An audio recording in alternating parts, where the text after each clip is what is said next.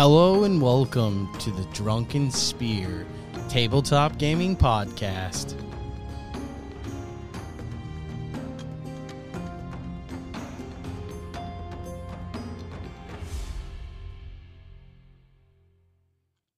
So today, want to talk to everybody about what to do if you're running out of ideas as a DM. So what I do if I'm just feeling stumped and it's like, man, where do I take them next? I use my references from TV shows, movies, and video games. So I have a lot of inspiration where I draw from The Witcher. I draw from The Lord of the Rings. And I draw from The Last Kingdom on Netflix. Uh, highly recommend all three of those sources. They are all amazing. The Witcher, I draw from the video games. Do not much care for the movie, the show. I believe that the only thing carrying The Witcher at this point is Henry Cavill. And I've heard recently that they are actually, he's not going to be doing the fourth season. If that is the case, that show is completely done for me. Done. I will not watch it. Uh, other he's the only thing that makes that show bearable. The way he plays Geralt of Rivia is phenomenal. No one will be able to match his performances of him. No one will be able they, they won't be able to do it. Uh, the Hemsworth guy, if he's he'll never be able to fill those shoes. It'd be impossible. So back to the topic at hand.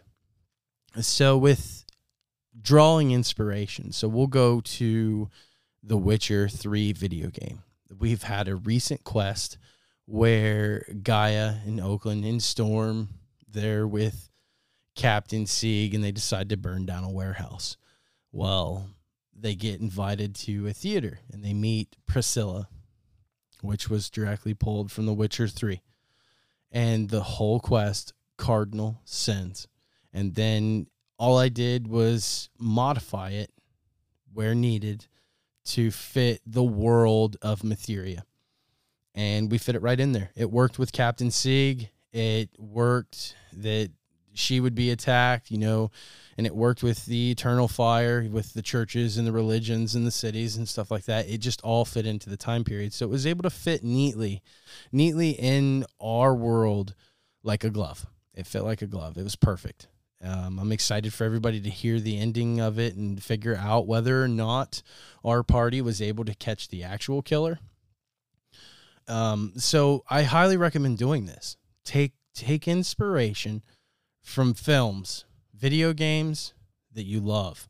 Take that inspiration and use it in your game. Cuz a lot of times your players will they'll they'll know what you're doing. Like I've had times with with other unrecorded campaigns that I've done where the players are like oh wow i recognize this and then it clicks with them it, it, clicks with them and they know exactly what to do exactly what to do. And it just works for an amazing experience. So if you're dming whether you're a veteran or someone who's new and you have no idea what to do take a look at your favorite films your favorite video games and use them for inspiration. Don't be afraid to put that stuff into your game because your players will love experiencing something that they've seen or played firsthand as a player. And it's just something magical about that. I love it. It's fun for me as a player, and it's fun to do as a DM. Cardinal Sins was a blast. It was an absolute blast. If you've never played The Witcher 3 Wild Hunt, I highly recommend that video game. That game is still, I think it came out in 2015. That video game is still my number one video game I have ever played. I've invested thousands upon thousands of hours into that video game. And it's probably the one game that I've played the most out of any other game. Skyrim was fairly close to that, but The Witcher 3 is just phenomenal. Um, I've heard rumors of another Witcher. I hope that it is as good as The Witcher 3. Uh, that's for sure. And Netflix, get your head out of your ass and get Henry Cavill back because if you do not, The Witcher will tank. It will tank. You're you're going to lose that fan base. Your storytelling is already extremely hard to follow. You jump around so much, but you can decipher it if you know a little bit about the books and things. But come on, get your head out of your ass. Get Henry Cavill back. Work around his schedule because he is what makes The Witcher The Witcher. He is the only reason why I watch that show. He plays Geralt perfectly.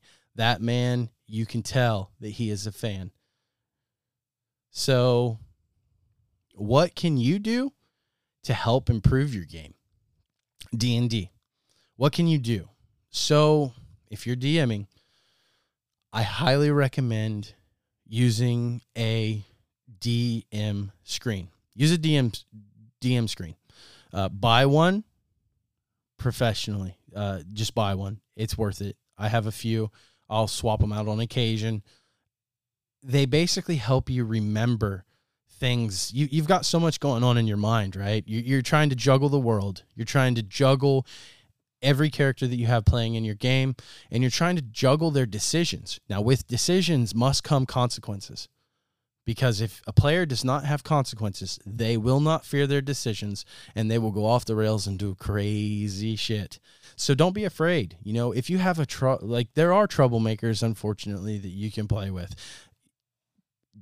Repercussions to the troublemakers' decisions is important.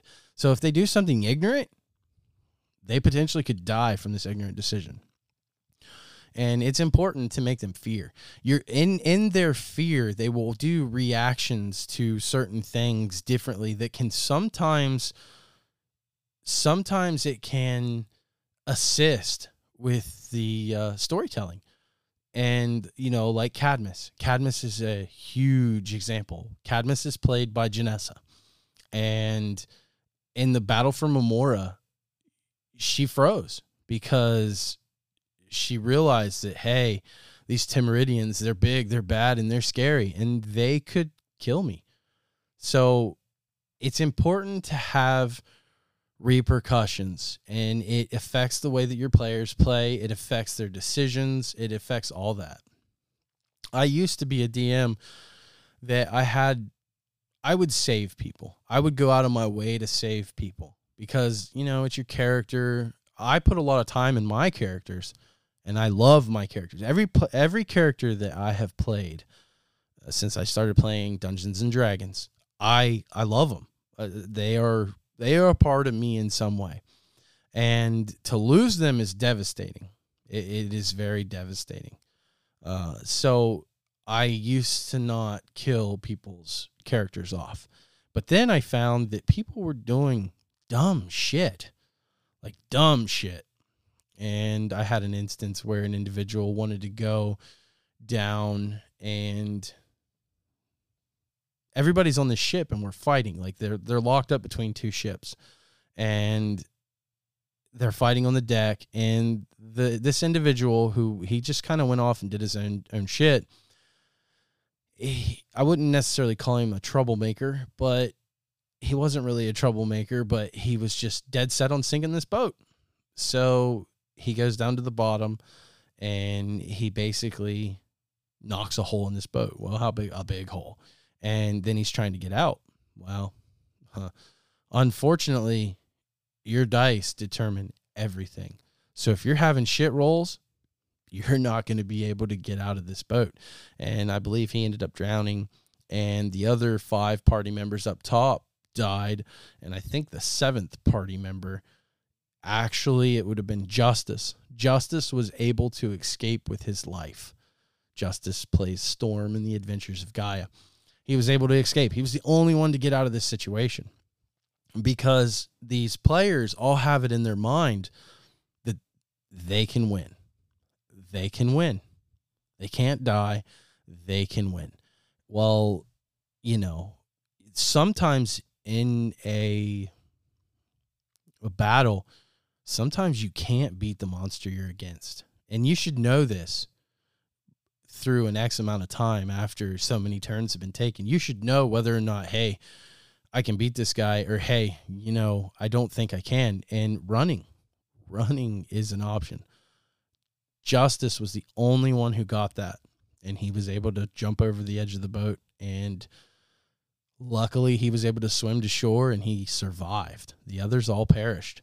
Uh, that was an interesting an interesting situation for sure. He was the only one that was smart enough to flee. Not all battles are winnable. And if you make all your battles winnable for characters, they're going to lose interest. They're not going to have as much fun. And it's going to take away from the suspense and the fear of your story. So that's pretty much all I have for today. I want to thank everyone for listening. Just wanted to get on here, talk a little bit for 10 minutes or so, and uh, just give some opinions of mine.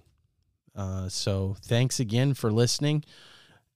It's much appreciated. Our numbers are far better than I ever expected. And thank you. Thank you.